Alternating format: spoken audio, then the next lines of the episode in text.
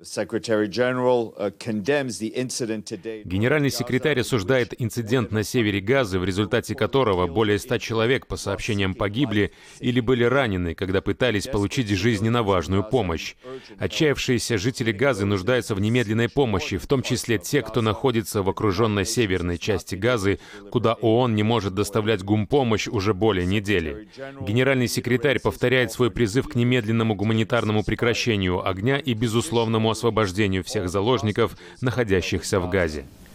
Uh, Это возмутительное массовое убийство — свидетельство того, что пока Совет Безопасности парализован и накладывает вето, цена этому — жизнь палестинцев. Необходимо немедленное прекращение огня. Я даже сказал постоянному представителю Соединенных Штатов при ООН, ничто не должно вас останавливать, если вы имеете влияние на Израиль.